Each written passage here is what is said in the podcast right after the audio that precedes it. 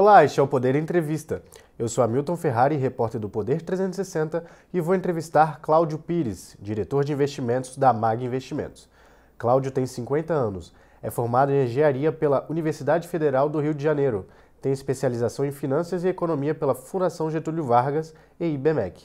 Está na MAG Investimentos desde 2013. Também já trabalhou na Icatu Hartford. Cláudio, obrigado por ter aceitado o convite. Obrigado a vocês pela oportunidade de estar conversando com vocês. Eu que agradeço. Agradeço também a todos os web espectadores que assistem esse programa. Essa entrevista está sendo gravada por videoconferência no estúdio do Poder 360 em Brasília, em 10 de janeiro de 2023. Para ficar sempre bem informado, inscreva-se no canal do Poder 360, ative as notificações e não perca nenhuma informação relevante. Cláudio, eu começo perguntando sobre a reação do mercado financeiro à mudança de governo com a posse de Lula temos visto uma desvalorização dos ativos na Bolsa. Qual o motivo para esse movimento? Bem, eu, eu acho que, na verdade, o, da forma que o Lula foi eleito, né, na frente ampla, sinalizando uma colisão ao centro, ter chamado, um, um exemplo desse, né, ter chamado durante o segundo turno a Tebet para a campanha, a Tebet claramente com uma, vamos dizer, uma abordagem mais liberal, a, a questão do Congresso ter sido, vamos dizer, também, é, na sua maioria, ter sido votado no sentido de mais ao centro, de repente até mais à direita, eu diria até um centro-direita, é a cara mais do, do Congresso atual. E, e, vamos dizer, as falas pré, é, pré-votação do segundo turno deram uma visão para o mercado de que o Lula faria um governo mais próximo do Lula 1, onde ele claramente caminhou ao centro, teve, vamos dizer, políticas implementadas do, do lado liberal, teve uma grande responsabilidade fiscal. Então, tudo isso fez com que o mercado até é, ficasse próximo do, da neutralidade, né? assim, totalmente neutro não, eu diria que não, mas assim, é, próximo da neutralidade em relação a quem ganharia a eleição. Acontece que pós-vitória, é, é, os fatos foram se mostrando que essa primeira visão que eu, que eu acabei de comentar se mostravam, vamos dizer, equivocados, porque é, um outro exemplo que a gente pode trazer aqui, por exemplo, o Meirelles, durante algumas semanas, né, ficou super cotado para ser o, o ministro da Fazenda, ele inclusive foi fotografado junto do Lula durante, durante o evento, deu N entrevistas para N é, é, mídias, né, sites, televisões, é, com uma fala próxima de um futuro ministro. Então, isso tudo deu um, vamos dizer, entre aspas, uma acalmada do mercado de que dizer, o, Lula, o Lula 3 seria próximo do Lula 1, né, simplificando em, em, em palavras é, essa visão. E o que aconteceu foi, na verdade, muito diferente, né? É, logo, logo o grupo de transição logo anunciou uma PEC, é, a vontade de votar uma PEC, né, com, ajuste, com, com uma licença para gastar próxima de 200 bilhões de reais. Ele, de início, tentou que isso fosse aprovado por quatro anos, é, durante o debate no Senado foi reduzido para dois e durante o debate na Câmara dos Deputados foi reduzido para um, né? Mas vamos dizer, a, a primeira tentativa foi que essa licença fosse prevalecesse durante todo o mandato do, do, do Lula 3. É, e, mais curioso que isso tudo foi, vamos dizer, discutido e votado sem nem ao menos o, o ministro da Fazenda ter sido anunciado, né? Então, assim, é, era uma licença para gastar sem que o dono do cofre, vamos dizer assim, falando em português mais, mais, mais sucinto, mais, mais simples, estivesse participando das decisões. E no final de dezembro, né, em meados de dezembro, por fim, o Haddad foi nomeado como ministro da Fazenda e o passado do, do Haddad não tem essa, vamos dizer, não tem esse DNA, né, de ministro de, da, da, Fazenda. Então é como se ele tivesse, é, é quase como uma aposta do Lula. Não sei se é uma, uma aposta visando, vamos dizer, uma sucessão eleitoral, mas assim é um cargo é um cargo muito pesado, né? Muito difícil. É, na situação atual, mais difícil ainda, né? Porque a gente sabe que a gente está saindo de uma pandemia e de um evento de guerra ainda em, em andamento, um, um cenário global complicado, lá fora inflação alta, aqui inflação alta, o mundo, o mundo inteiro subindo juros. Então, o cenário externo não é tão favorável quanto era no Lula 1. Mas mesmo assim, vamos dizer, o Lula tá cacifando, né, apostando bastante nesse no nome do Haddad para pilotar esse barco nos próximos quatro anos. Então, isso tudo trouxe uma grande volatilidade. Então, de forma sucinta, acho que a primeira leitura do mercado se mostrou equivocada, alguns fatos aconteceram que mostraram que isso estava de fato equivocado, e agora a gente tem um novo governo, está tá fechando, está na segunda semana de governo, e pouca coisa foi de, de concreto anunciado. Né? Essa PEC que foi aprovada ela impõe que até agosto, final de agosto, seja aprovado o novo arcabouço fiscal, é, mas a gente não, sabe, não sabe ainda qual, qual é, né, qual vai ser. Então, isso tudo são ingredientes que, dizer, deixam o mercado é, sem uma, sem uma previsibilidade é, do que possa acontecer. Então, na medida que você não tem muito conhecimento do, do futuro, os ativos ficam voláteis e incertos. Vimos um aumento da tensão política com os atos extremistas de 8 de janeiro em Brasília.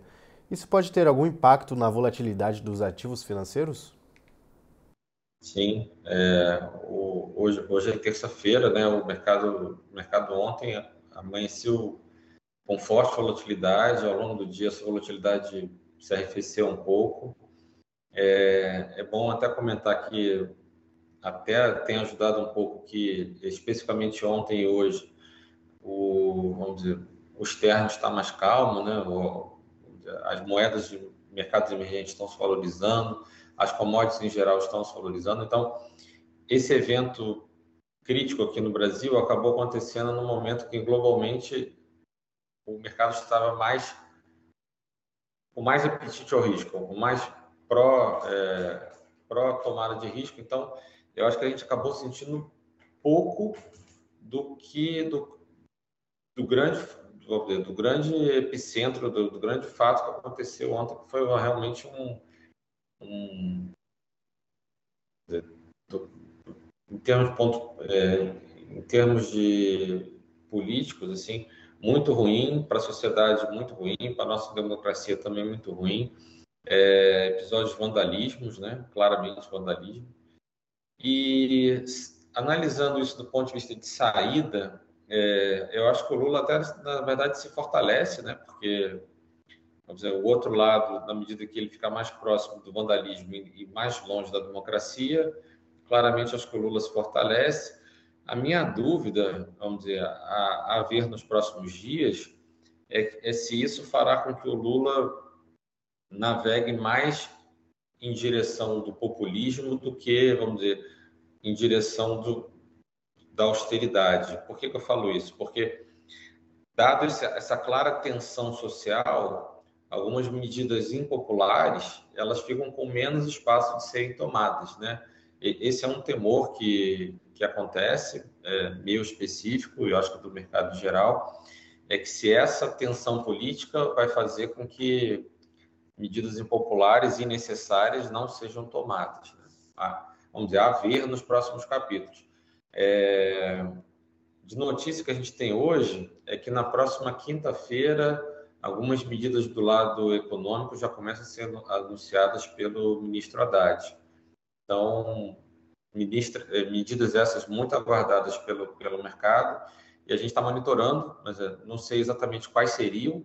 Não tem, a gente tem poucas pistas do que pode do que pode vir, mas vamos dizer, elas de novo são bastante aguardadas. Quais são as suas impressões da, das primeiras medidas do governo Lula, como, por exemplo, a prorrogação da isenção dos tributos federais sobre os combustíveis? É, isso, isso é um, bem lembrado. Isso foi até um evento que, na verdade, trouxe volatilidade de novo e, e acabou por dar um sinal ruim para o mercado na medida em que, vamos dizer, a vontade do ministro do novo ministro da Fazenda acabou não prevalecendo, né? O, nas vésperas da virada do ano, o Haddad tinha claramente anunciado que os, os impostos voltariam, né? É, era, um, era uma medida que seria bem-vinda, claramente do ponto de vista de inflação não, né? Porque provocaria inflação, mas seria bem-vinda é, porque, vamos dizer, logo em seguida de uma PEC de 200 bi, essa retomada dos impostos que foram é, recentemente reduzidos iam fazer com que esse buraco fiscal ficasse menor, né? Ia fazer com que o governo e os estados é, arrecadassem, arrecadassem mais. E essa foi claramente a posição do Haddad. É, e na virada do ano, o, o núcleo mais político do, do governo é, acho que convenceu o Lula que, vamos dizer, esse decreto deveria ser renovado, e assim foi feito, né? No dia 1 de janeiro, foi editada uma, uma, uma, nova medida provisória área oficial, prorrogando esse, alguns dos impostos por 60 dias e alguns deles é, por até um ano, ou seja, empurrou um pouquinho mais para frente, pouco para frente, né? 60 dias é logo ali. É, o, mercado hoje até tem uma visão que muito provavelmente isso vai ser renovado e renovado e renovado, ou seja, vai, vai ser postergado, mas são duas coisas que, vamos dizer, dependem dessa notícia. A primeira é que o, o Haddad parece ter menos força do que a ala política, isso é ruim, né? E a segunda é que venceu a parcela que prega menos austeridade fiscal em prol, vamos dizer, de um, de um benefício social. Isso também, vamos dizer, do ponto de vista de contas públicas, etc., que é muito importante, vamos dizer, para os investidores em geral, né, ter a confiança do que a dívida pública não vai entrar em trajetória ascendente de forma acelerada, etc. É, esse conforto é, não, não foi trazido para o mercado. A cotação do dólar é um indicativo de possíveis riscos no Brasil. Devemos esperar uma moeda mais cara ao longo deste ano? Olha, é, números de hoje, o, o, dólar contra o real, nesses 10 dias de, de governo Lula, ele está muito próximo do zero a zero. Ele já subiu, já foi quase 5,50 e agora, vamos dizer, voltou para o número de, de fechamento de final de ano, ao, ao torno de 5,20, entre 5,20 e 5,25. O, de novo, o cenário externo não é benéfico, né? é claramente um, um cenário de des, desaceleração de atividade e que as economias desenvolvidas, principalmente, estão numa, num processo de alta das taxas de juros em, em, em todas essas economias desenvolvidas. Falando especificamente do dólar, é, o ciclo de alta do, do Fed, né, do Banco Central Norte-Americano, é um, é um dos ciclos mais fortes dos últimos anos. É, é esperado que a taxa de juros lá do, dos Estados Unidos chegue próximo de 5%, ou seja, historicamente falando, é, é um nível bastante alto. A inflação lá precisa voltar, né, sinalizar um, um, uma trajetória de decadente, de, é, de é, decadente que chega até 2, ou seja, é uma desinflação forte que o Banco Central americano vai precisar fazer. Então, isso significa que, além dos juros ter chegar no nível alto, que é o nível de 5, ou próximo de 5, é, o Banco Central norte-americano tem sinalizado que a taxa de juros vai ficar nesse patamar talvez por um ano ou mais. Ou seja, então, além do nível ser alto, ele deve ficar nesse nível por muito tempo. Então, isso tudo acaba atraindo recursos, né, fluindo recursos para o dólar. Então, é, se a gente não fizer o dever de casa é, do ponto de vista fiscal nem que seja uma sinalização que, ó, esse ano de arrumação de casa, a partir do ano que vem a gente vai perseguir metas ousadas superávit, alguma coisa nesse sentido, é possível que a gente não, a gente veja o real continuando a se desvalorizar no tempo, é, mesmo que a gente esteja com uma, uma taxa de juros muito, muito alta, que é próxima de 14%. O principal destaque no mercado de ações neste ano são as empresas estatais. O senhor avalia que o governo Lula fará uma intervenção maior nas companhias? Acredito que sim. É, isso, na verdade, tem sido dito por ele. é, ele, inclusive, ele usou uma expressão que ele vai abrasileirar os preços de, da gasolina, alguma coisa nesse sentido. Então, vamos dizer, até então, a Petrobras praticava um, um, um preço né, de paridade internacional, ou seja, se a gasolina e o dólar subiam, havia um, um ajuste aqui no Brasil de, de forma quase automática. E o, pelas falas do Lula, inclusive pelas falas do, do futuro presidente da Petrobras, que ainda não tomou posse, né, ainda não foi possado, é, eles vão fazer. É, é, é uma outra incerteza do mercado. Não se sabe exatamente qual vai ser a nova política de preços. O que se sabe é que ela não vai ser seguir totalmente a paridade internacional. E tem essa fala do Lula, vamos dizer, bastante emblemática, que ele vai abrasileirar os preços é, da gasolina no Brasil, porque a produção doméstica é uma produção, vamos dizer, relevante. A gente importa, na verdade, a gente importa mais óleo refinado e exporta óleo bruto. É, no caso da gasolina, né? no caso do diesel é, é um pouco mais complicado. Mas então, talvez esse mix seja levado em conta, mas assim, eu, não sei te responder totalmente é, qual vai ser a política de preço da Petrobras, mas assim, eu, eu sei te falar que ela vai ser menos pró-empresa e mais social. O mercado ele revisou as projeções para a Selic, a taxa básica de juros, as, as apostas agora são de uma, uma, uma Selic acima de 12% ao fim de 2023. Por que esse aumento nas estimativas? Olha, o, o, há algumas semanas, o Focus, né, que é a projeção do, do mercado para a inflação, tanto desse ano quanto do ano que vem, elas têm se deteriorado na, na margem. Então, o, o mercado espera cada vez mais inflação, olhando para frente.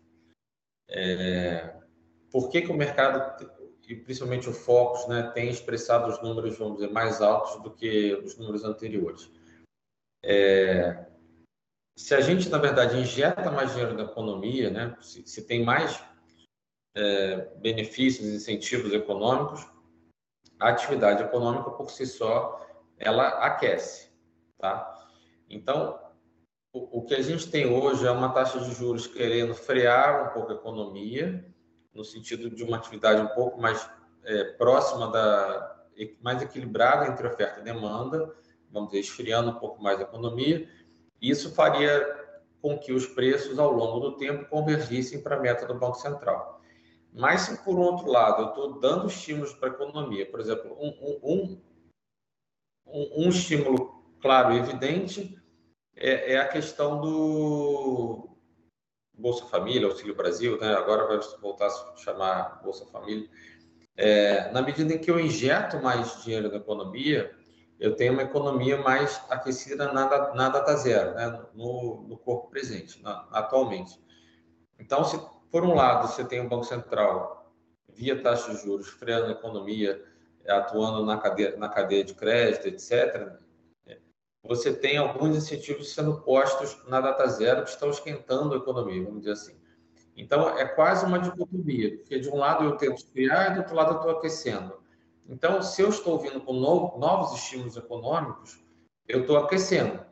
Então, é natural que lá na frente eu tenha mais inflação do que eu teria se eu não estivesse aquecendo a economia na, no momento atual. Então, os agentes econômicos já começam a, a recalcular seus preços, a recalcular suas projeções, e o Banco Central, atento a isso, é, talvez ele tenha que fazer duas coisas.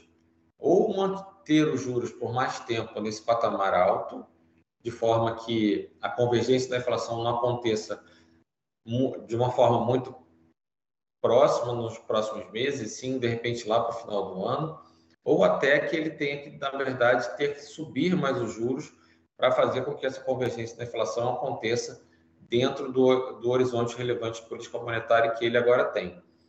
Então, é, uma das duas coisas ele vai ter que fazer, ou manter a taxa de juros mais alta, ou até, no limite, aumentar a taxa de juros. Então, é por isso que o mercado tem postergado é, o início da queda de juros e manter e está agora projetando uma Selic de agora 12 para o final do ano E se a gente fosse ver próximo do, de outubro, setembro, lá, vamos dizer, nas vésperas da, do segundo turno, é, esse número estava muito mais próximo de 11, né? A inflação terminou 2022 em 5,79%. É, e o Banco Central disse que há 57% de chances de ficar acima da meta em 2023. Seria o terceiro ano seguido acima da meta. Como é que a Mag Investimentos é, avalia esse cenário? A gente tem a projeção que ele deve, muito provavelmente, estourar a meta pelo terceiro ano. É, essa desinflação é, de 5,79 para a meta dele, que seria o, o, limite da banda do próximo horizonte, é 4,75. Então, ou seja, ele é uma desinflação relevante que precisa ser feita.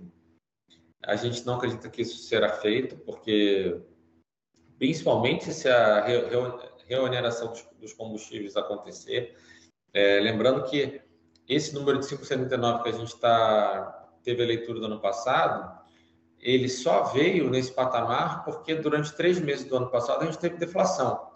Deflação vinda dos meses seguintes é, que, o, que a política de, de combustíveis, né, a desoneração dos combustíveis aconteceu. Então, é como se a gente estivesse tendo a leitura que esses 5,79 eles não são de fato é, naturais, vamos dizer assim. Eles tiveram um benefício muito forte da parte de desoneração fiscal.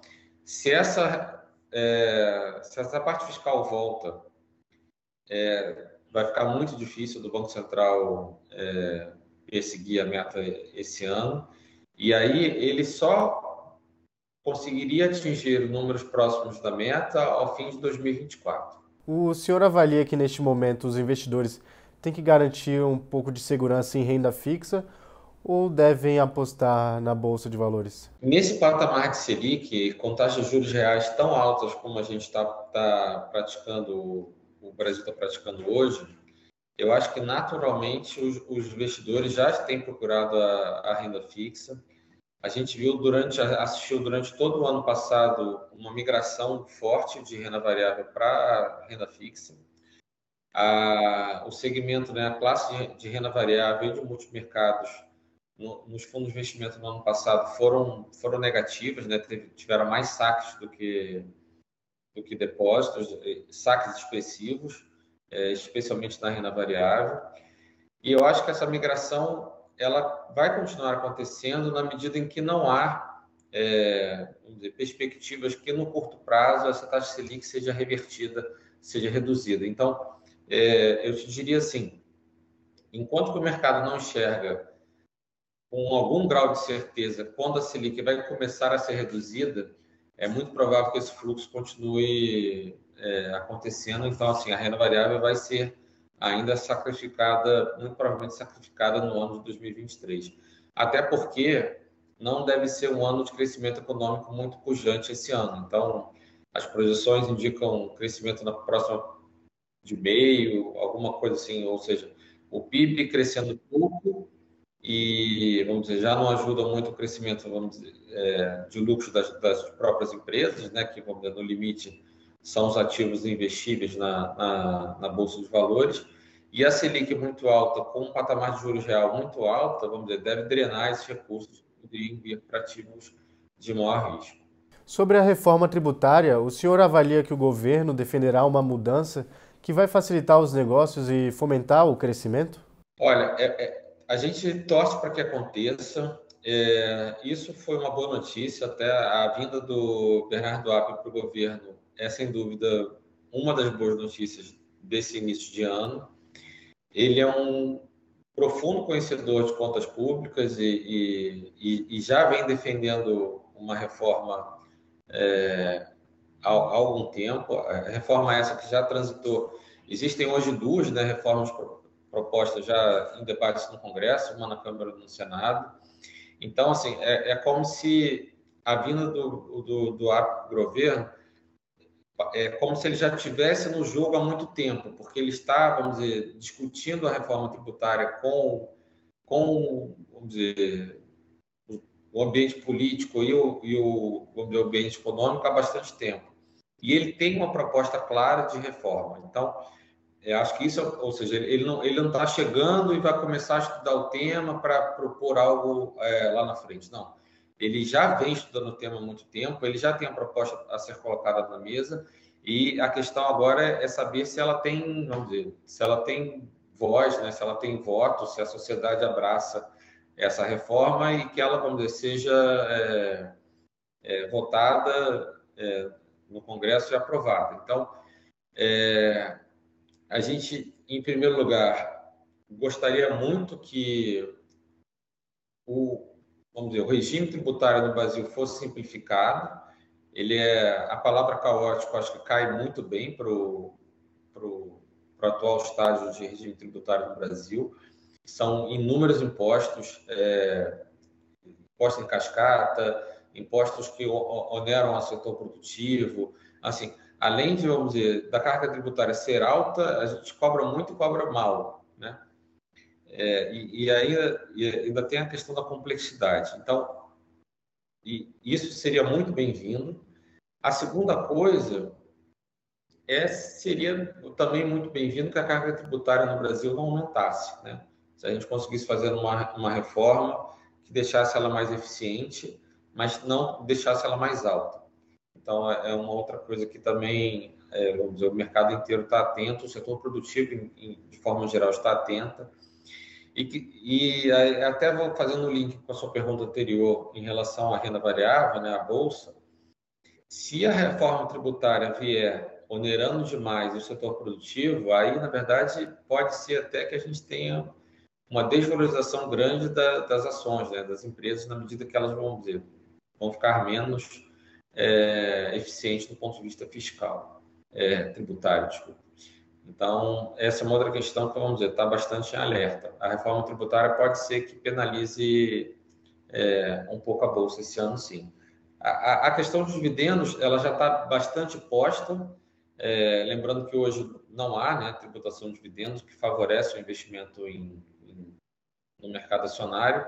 É esperado que haja, mas por outro lado não é esperado que venha com alíquotas muito altas. Né? O que mais preocupa o mercado em relação ao governo Lula são as contas públicas. Como a Mag Investimentos avalia que será é, o impacto dos 170 bilhões que serão gastos fora do teto de gastos?